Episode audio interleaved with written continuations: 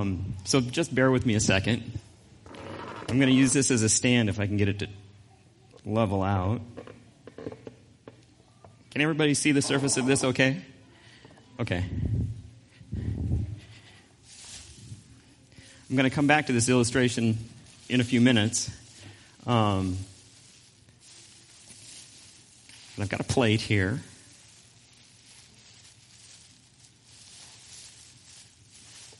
What's this? A sieve, okay. What do we use sieves for? What do we use sieves for? To separate things, right? Okay, good.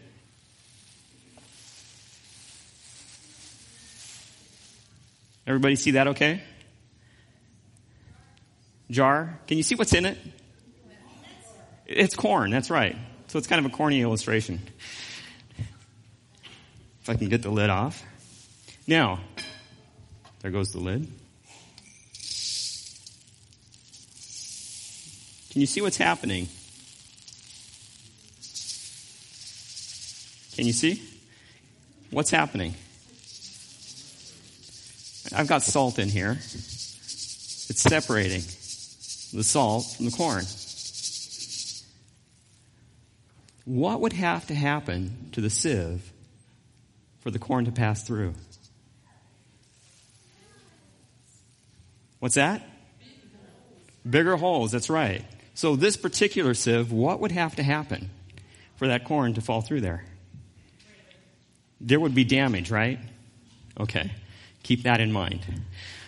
Um, I want to do a short, um, like, another illustration. And I want to say a word, and I want you to tell me the word that you think of immediately. So if I say this, this word comparison here, if I say black, what do you think of? White. If I say dog, cat, okay. Boy, girl, red, blue, okay.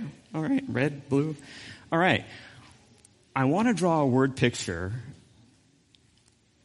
around some chapters in Psalms. And so when you see certain words, I want you to immediately think certain thoughts. Okay? Um, and so when we think of the word dark, what's the word we immediately think of? Light. Okay. In the spiritual sense, when you see the word darkness, what thoughts, what feelings come to mind? Time to go to bed? Okay. All right. I like that one. But in a spiritual sense, when you see the word darkness, what are your thoughts? What are your feelings? Evil. Okay. All right. What else? Heaviness. Okay. A little more. Ignorance. Okay. God is needed. Lost. Okay, very good. Lost. So when we see this dark, this term darkness in the Bible,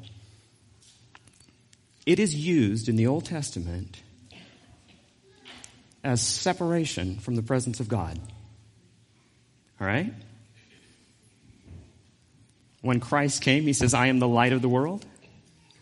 Darkness then is the absence of Christ in our life. Okay? So when we see this term darkness, separation from God. Another term that they use in the Old Testament, that's used in the Old Testament, is cut off. Separated from God. Okay? What else?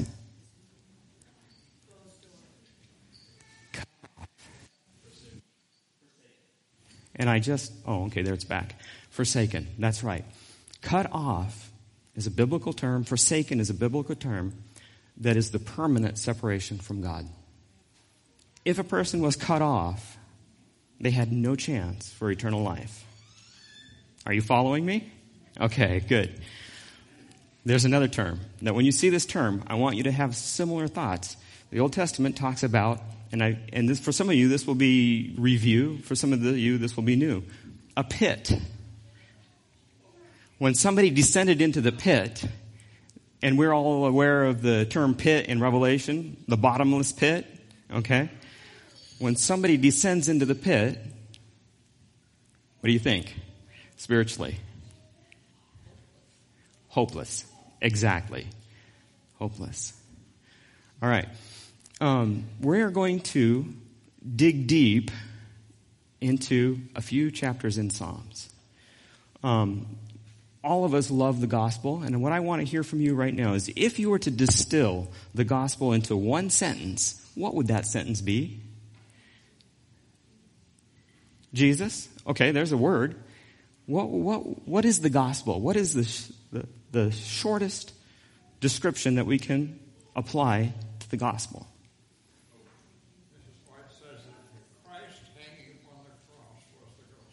Okay, Christ was the gospel. So Christ's birth, his life, his death is the gospel. It's what Christ did for us. Right? Okay. In the New Testament, we love the New Testament, the stories about what Christ did for us, right? We relate to that. But I want to submit to you today that most of what the New Testament does when presenting the gospel is appeal to our intellect. Are you following me? In Romans, we see many legal terms about sanctification, justification, right? This appeals to our intellect. But this morning, I want to submit to you that the Old Testament presents the gospel in a way that appeals to our hearts. The force of the gospel in the Old Testament is heartfelt. It touches our heart. It talks greatly about the emotions that Jesus went through. Open your Bible to Psalms chapter 22. We're going to talk about the Apostle David because David shared the gospel in a way that struck me and was life changing. So go to, go to Psalms chapter 22. And if you can, yeah. I only have a few minutes with you this morning, and there's a lot of material here, and I tried to put it on a slide, but it's too small. Um, I wanted you to see a side by side comparison of these chapters. I want to look at the emotions that Jesus felt in this prayer of David, and it is prophetic. We know that this is talking about Christ, and we'll see that in just a second. But very quickly, in this chapter, this prophetic prayer, Christ, and if you and if you um, question that, let me use this stand.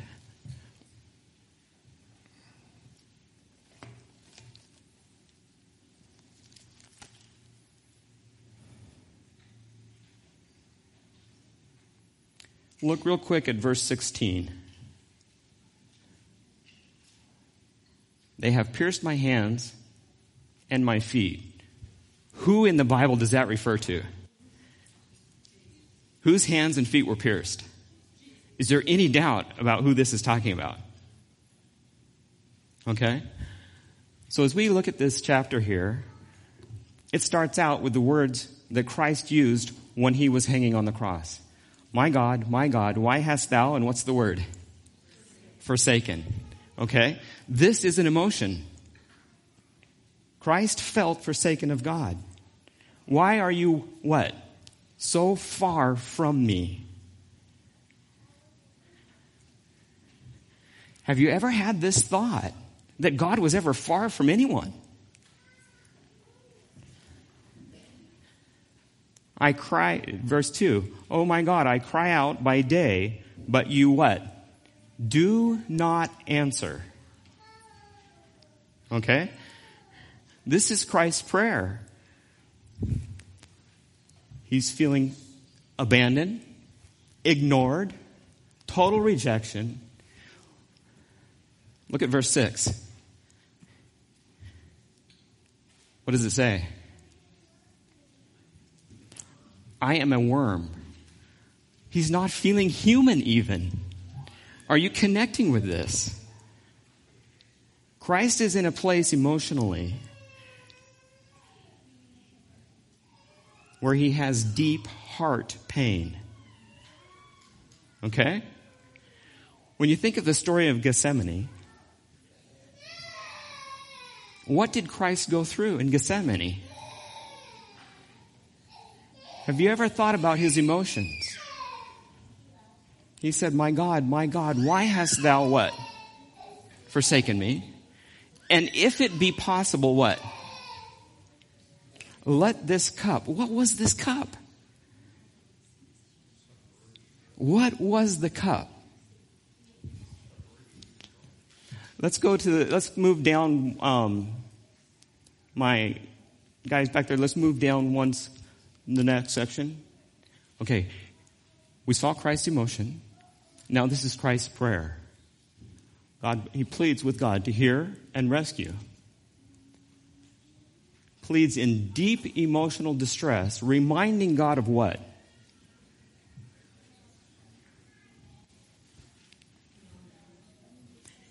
Verse 3 Yet you are enthroned as the Holy One. You are the praise of Israel. In you our fathers put their trust. They trusted in you and what? God delivered them. So what is Christ doing here?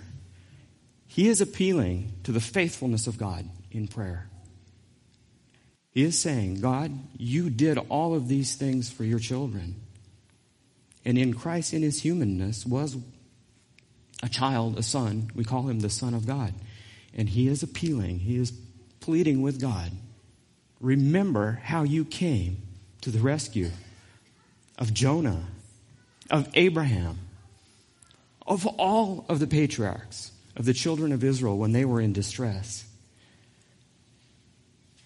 Christ is appealing to the faithfulness of God.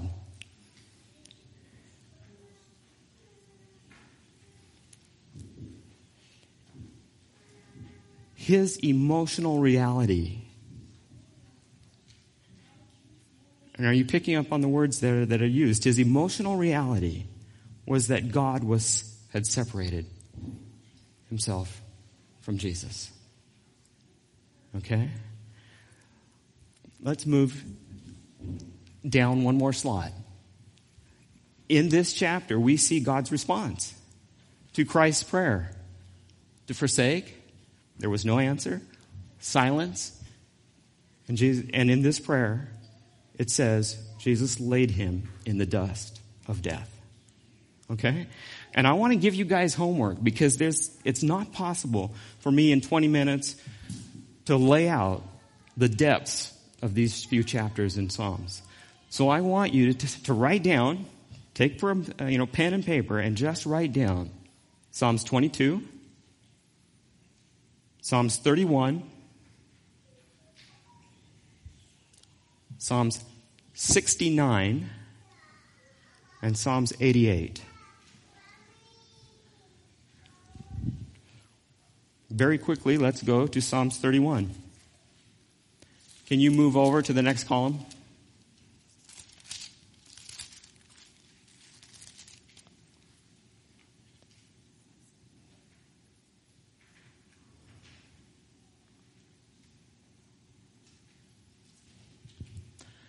Look first at verse 5.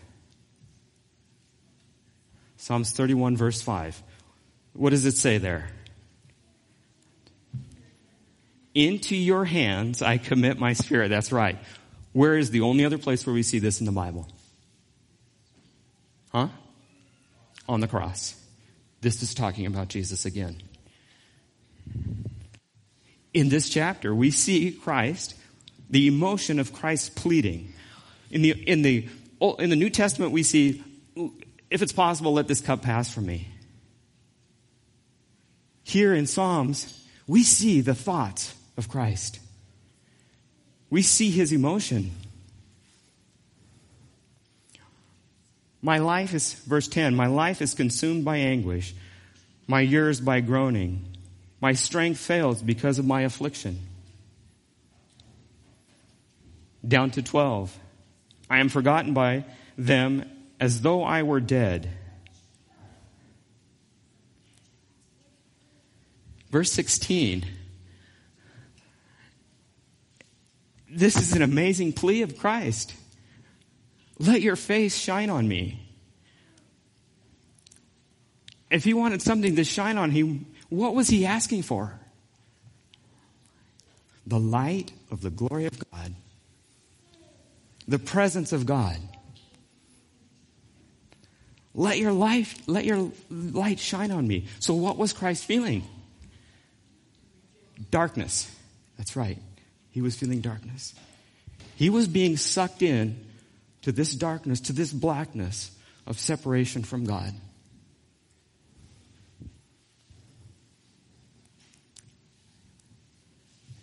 Verse 22 In my alarm, I said, I am cut off from your sight. Now, when we hear this word cut off, what do we think? Permanently separated from God. When was Christ's alarm? The Garden of Gethsemane, right? His emotional reality then was that he was separated from God. And was he indeed separated from God? When Christ took our sins on himself and paid the penalty, what is that penalty? Death. And is that the same death that Lazarus faced before Christ resurrected him? No. That death was a permanent death. And so the emotional reality of Christ was that he made the decision. In fact, Ellen White says that he couldn't see through the portals of the tomb. His emotional reality was, this is it. And he loved us enough to say goodbye to his eternal life. He was facing this emotion. Go down one.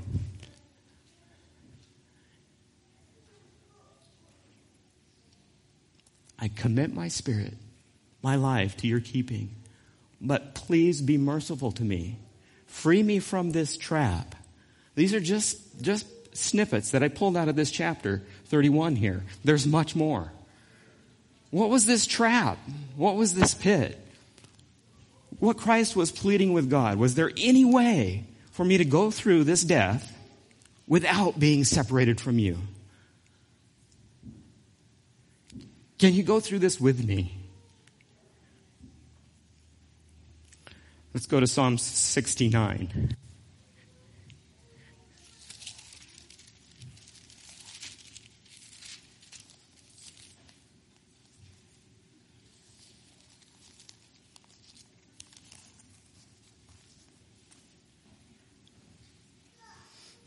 Okay, Psalm 69.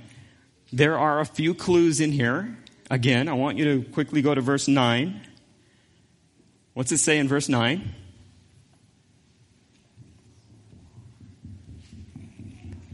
Zeal for your house consumes me. Where in Scripture do we see the parallel?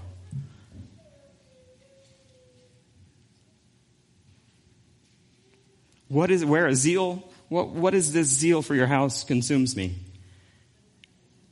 Cleansing of the temple. That's right. Cleansing of the temple. Now go, go to verse 21.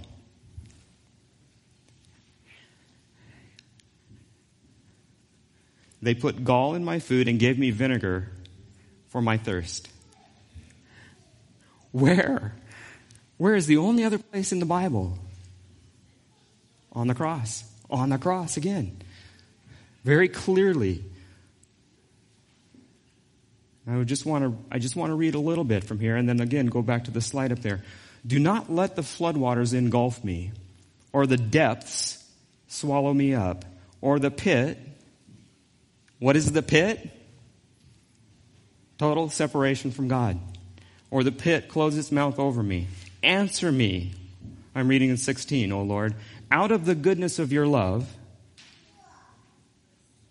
in your great mercy, turn to me. Do not hide your face from your servant. Answer me quickly, for I am in trouble.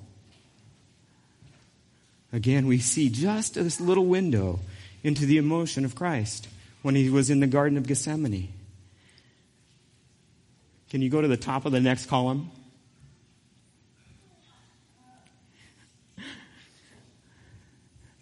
The top of the column for Psalm 69.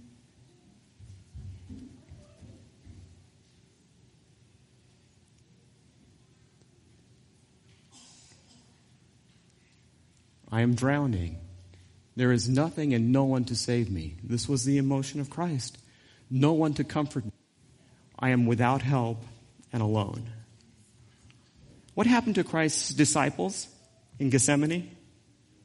They split. In every one of these chapters, it brings this out. All of my friends have abandoned me. Christ was alone. Okay, very quickly, let's go to chapter 88. Is this interesting? Have you ever seen, have you ever thought, what emotion was Christ facing when he was in Gethsemane and on the cross?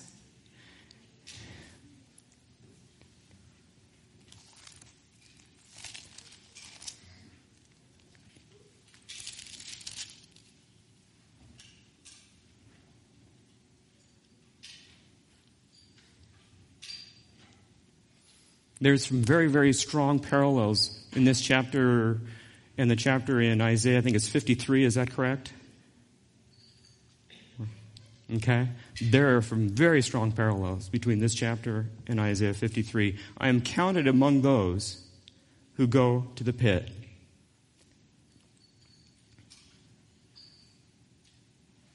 You have put me in the lowest pit. I'm verse 6 in the darkest depths. You have taken me from my closest friends and have made me repulsive to them.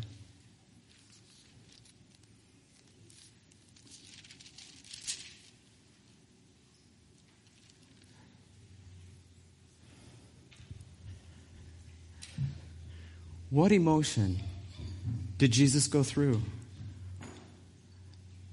Have we any idea? Have we ever thought? Have we ever tried to see what Jesus did for us? I want you to come back to this illustration. What emotional terror, what mental anguish caused the vessels, the arteries and the veins of Christ to open up so much as to allow red blood cells to pass through. He sweat drops of blood. This had to do with the emotions that he went through. There was a big physical change in Christ. Because of this, we don't have any conception. In fact, there's no words in the human language that can describe the darkness, the pit, the cut offness, because none of us have ever experienced this. And that's where this becomes really meaningful to me. Go to the, go to the next slide, the complete next slide.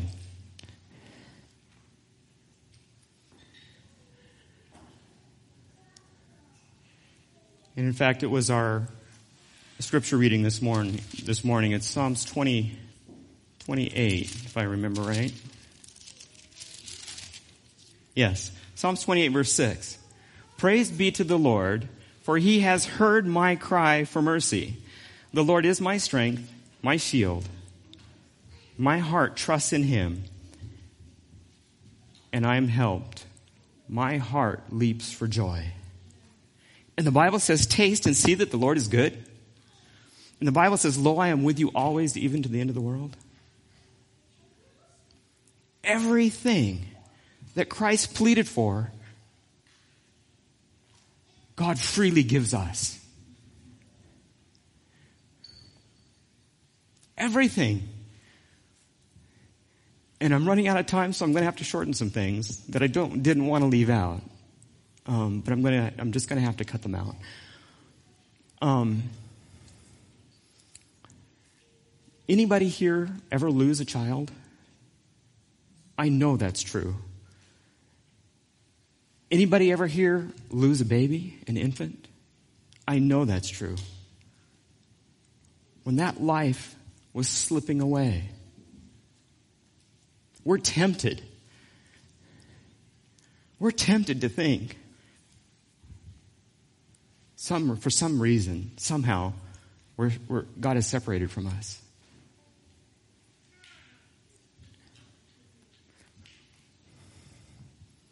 We have this proof. I, I, can't, I can't put it in strong enough words. We have this proof that God is with us. It doesn't matter what you're facing in life. It doesn't matter. In this room, there's people that have gone through marital problems. There's people that have struggled with their kids. They, they've prayed, they've pleaded with, in fact, Reese, if I can use you, this morning when, when you were sharing before we had prayer. Does God get tired of hearing our prayers? Um, does God get tired? We have this proof. And the proof is, it's because he put his son in the pit. The proof is, it's because he put his son in blackness, in darkness, in desperation. We are not. We are not. See, we go through hard times, we get discouraged, and Satan comes to us, and he wants us, he tempts us to think that somehow we're where Jesus was. We are where Jesus was. We're not. We are not. Do I have time for a short story? Do I? Okay. Andy, I'm going to use the name Andy because that's what would be used nowadays. It was Anders. Um, Andy Erickson was a sea captain. He lived in Norway in the Lofoten Islands.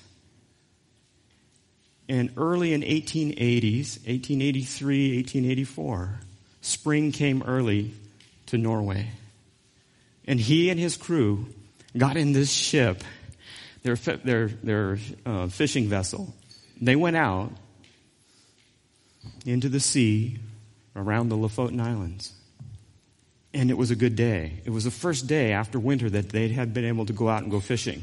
It was an excellent day for fishing, and they were getting a good catch. And they worked hard all morning long, and they took a break for lunch, went right back to work. And they wanted to work as long as possible, so they pushed the clock about the time that it, that it was to go back to port, a wind came up. And very quickly, that wind turned into a hurricane.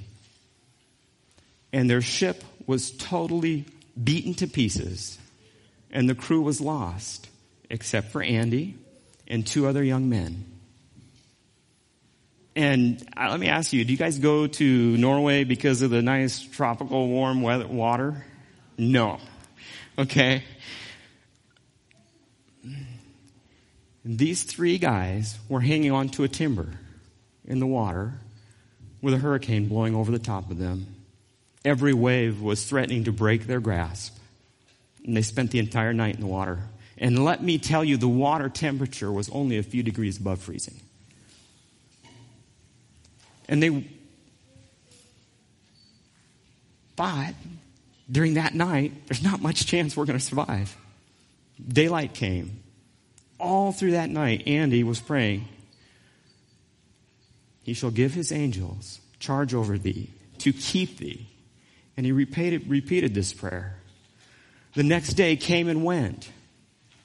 No help. They went through another night and they thought, surely there's no way that they're going to survive in this cold, icy water. The next morning, there was a small rowboat close by. And, and Andy made his way with the, the beam that they were hanging onto to the rowboat. He got in after several tries and helped his friends get in. Okay? There was some fresh water in that rowboat, and that's all. They drank the water, and because of exposure, because of no food for several days, they fell unconscious. And they were unconscious in that boat for the next three days and three nights. And during that time, the wind was driving them all the way up the coast of Norway, around the top of Norway, into the White Sea. And there was a fishing vessel that left the port, Archangel. And they discovered these guys the bottom of the boat. And only Andy was still alive. Only Andy was still alive. And Andy was my great great grandfather. It's not coincidence that the wind drove them all the way to a port called Archangel.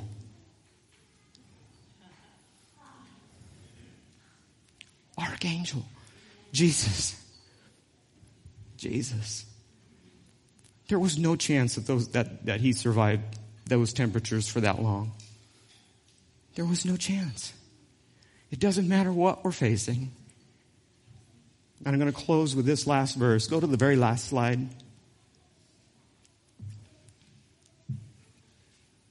Ah, stop there just a second. This is the fishing village that Andy lived in. There's, in summertime, there's still snow on the hills. Um, and then the last slide. There is their fishing boat. Deuteronomy 33 27.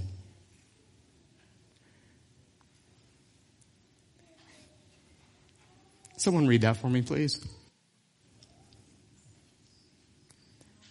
The eternal God is your refuge. Underneath are the everlasting arms. Underneath are the everlasting arms. Doesn't matter what you're going through. And this was, this is why, this is my closing thought. This is why it's so painful to the heart of God when we complain, when we murmur, when we get discouraged. Because those are the emotions of somebody in the pit. And my prayer is that this gospel in the Old Testament reaches your heart. And that you can stand firm on the promises of God. Whenever, no matter what happens, we're going to face hard times soon. We are not cast off. We are not cast off. Let's pray.